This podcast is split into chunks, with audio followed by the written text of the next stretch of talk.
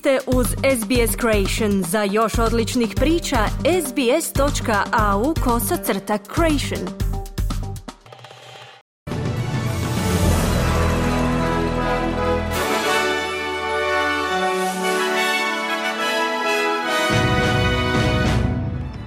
U tjednom pregledu vijesti poslušajte. Kongres Sjedinjenih američkih država službeno je odobrio povijesni AUKUS sporazum s Australijom. Delegati klimatskog samita u Dubaju složili su se oko povijesnog dogovora za prijelaz s fosilnih goriva na obnovljive izvore energije. Zabrana korištenja umjetnog kamena će stupiti na snagu 1. srpnja.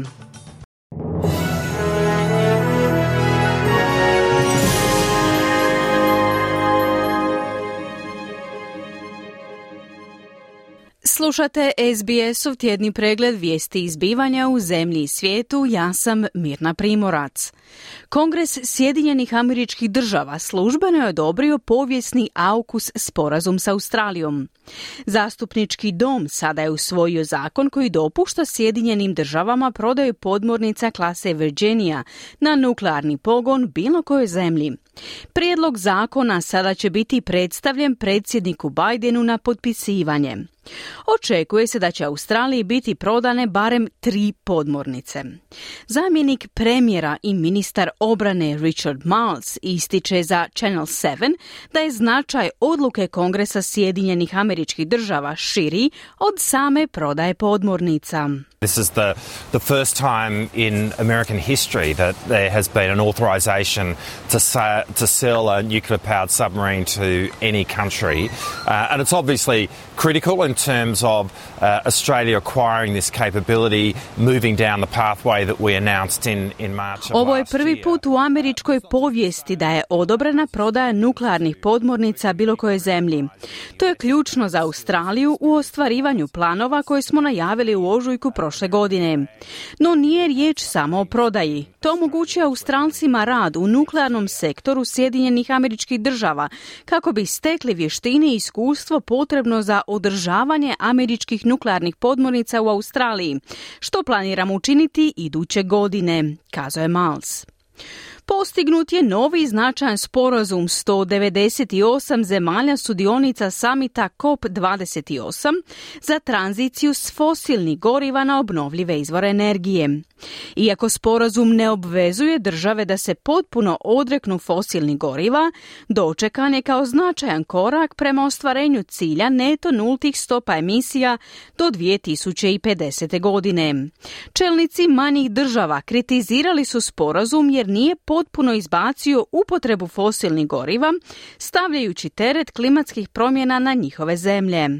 No predsjednik COPA 28 Sultan Al-Jaber tvrdi da je ovo povijesni trenutak koji će postaviti planet na novu putanju. The world needed to find a new way. And by following our Svijet je morao pronaći novi smjer i sljedeći našu zvijezdu sjevernjaču otkrili smo taj novi put. Pružili smo sveobuhvatan odgovor na globalnu procjenu i sve ostale zadatke. Zajedno smo se suočili s realnostima i usmjerili svijet u pravom smjeru, kazao je Al-Jaber. Savezni rizničar Jim Chalmers ističe da vođenje strože fiskalne politike neće narušiti sposobnost vlade da pruži podršku građanima u suočavanju s rastućim životnim troškovima. Ovo tjedno predstavljanje polugodišnjeg proračuna otkrilo je stabilniju financijsku osnovu, većim dijelom potaknutu povećanim porezima za tvrtke i pojedince kao i umjerenim rastom plaća. Neki iz sektora socijalnih usluga izrazili su razočaranje izostankom dodatnih mjera za ublažavanje financijskog pritiska na osobe s nižim i srednjim primanjima. Međutim, gospodin Chalmers je za Nine Network naglasio da će odgovorno ekonomsko upravljanje pridonijeti smanjenju inflacije. It's inflation which is putting uh, so much pressure uh, on people right around Australia. We've got to get on top of that.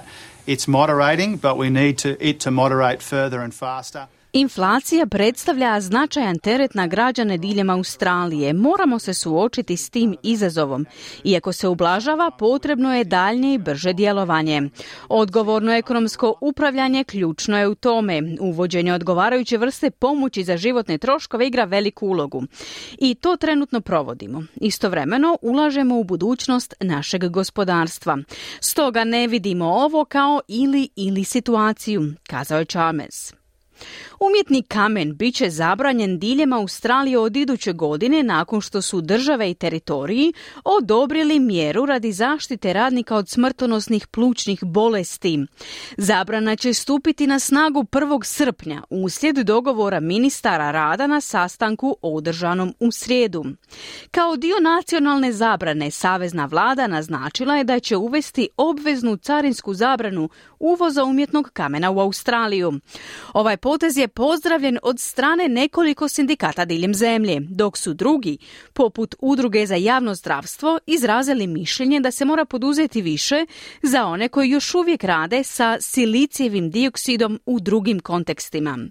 Zach Smith, nacionalni tajnik sindikata zaposlenika u građevinarstvu, šumarstvu i pomorstvu, CFMU, pozdravio je potpunu zabranu umjetnog kamena, nazivajući odlukom koja spašava živote.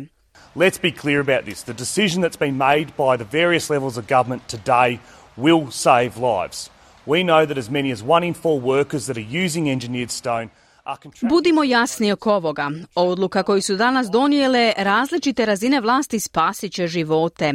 Znamo da čak jedan od četiri radnika koji rade s umjetnim kamenom oboljeva od silikoze. Oboljeva od drugih bolesti koje drastično utječu na njihov životni vijek, izjavio je Smith. Opća skupština Ujedinjenih naroda u srijedu 13. prosinca usvojila je rezoluciju koja poziva na hitni humanitarni prekid vatre u Gazi. Za rezoluciju je glasalo 153 države članice, protiv je bilo 10, dok su 23 bile suzdržane. Sjedinjene američke države su pokušale unijeti amandman kojim bi osudile napad Hamasa 7. listopada i otmicu talaca. Austrija je također pokušala unijeti amandman koji se traži da se tekst o taocima opisuje kao da ih drže Hamas i druge skupine. Nijedan od ova dva prijedloga nije dobio potrebnu dvotrećinsku većinu. Premijeri Australije, Novog Zelanda i Kanade su zajedno izdali priopćenje o sukobu Izraela i Hamasa, obvezujući se podržati stvaranje održivog primirja u pojasu Gaze. U priopćenju od strede 13. prosinca Anthony Albanese, Chris Luxon i Justin Trudeau istaknuli su da prekid vatre ne može biti jednostran, te da Hamas mora predati oružje. Također su naglasili priznavanje prava Izraela na postojanje i pravo na obranu, uz istovremeno upozorenje da cijena pobjede nad Hamasom ne smije biti neprekidna patnja palestinskih civila. Premijeri zahtijevaju oslobađanje svih talaca od strane Hamasa i apeliraju da prestane s korištenjem palestinskih civila kao živih štitova. Izjava je zaključena osudom rastućeg antisemitizma, islamofobije i antiarapskog raspoloženja u njihovim zemljama i zemljama diljem svijeta. Laboristička vlada brani svoju novu migracijsku strategiju, ističući da je njezin cilj osigurati prioritet australskim građanima pri zapošljavanju. Vlada je u ponedjeljak 11. prosinca predstavila reviziju imigracijskog sustava, najavljujući planove za prepolovljavanje neto migraciju u sljedeće dvije godine, uz istodobno privlačenje većeg broja visoko kvalificiranih radnika u idućem desetljeću. Ministrica unutarnjih poslova Claire O'Neill ističe da se razine migracija moraju vratiti na održive razine nakon postpandemijskog vrhunca od pola milijuna dolazaka u posljednjoj financijskoj godini. Nacionalna stranka tvrdi da će nova strategija uzrokovati nedostatak zanatlija, dok zeleni kritiziraju promjene kao nepravedno okrivljavanje migranata za stambenu krizu. Ministar vladinih službi Bill Shorten izjavio je za Channel 9 da su promjene nužne kako bi se osigurale prilike za australske radnike. Whilst wanting to make sure there are skills and people available to work, Iako želimo osigurati da su njihove vještine i radna snaga dostupni, želimo se pobrinuti da lokalno stanovništvo ima prednost pri zapošljavanju. Želimo vratiti integritet migracijskog sustava, stoga smatram da smo postigli pravu ravnotežu, kazao je Šolten. Slušali ste SBS-ov tjedni pregled vijesti izbivanja u zemlji i svijetu. Za više vijesti posjetite internetsku stranicu SBS News.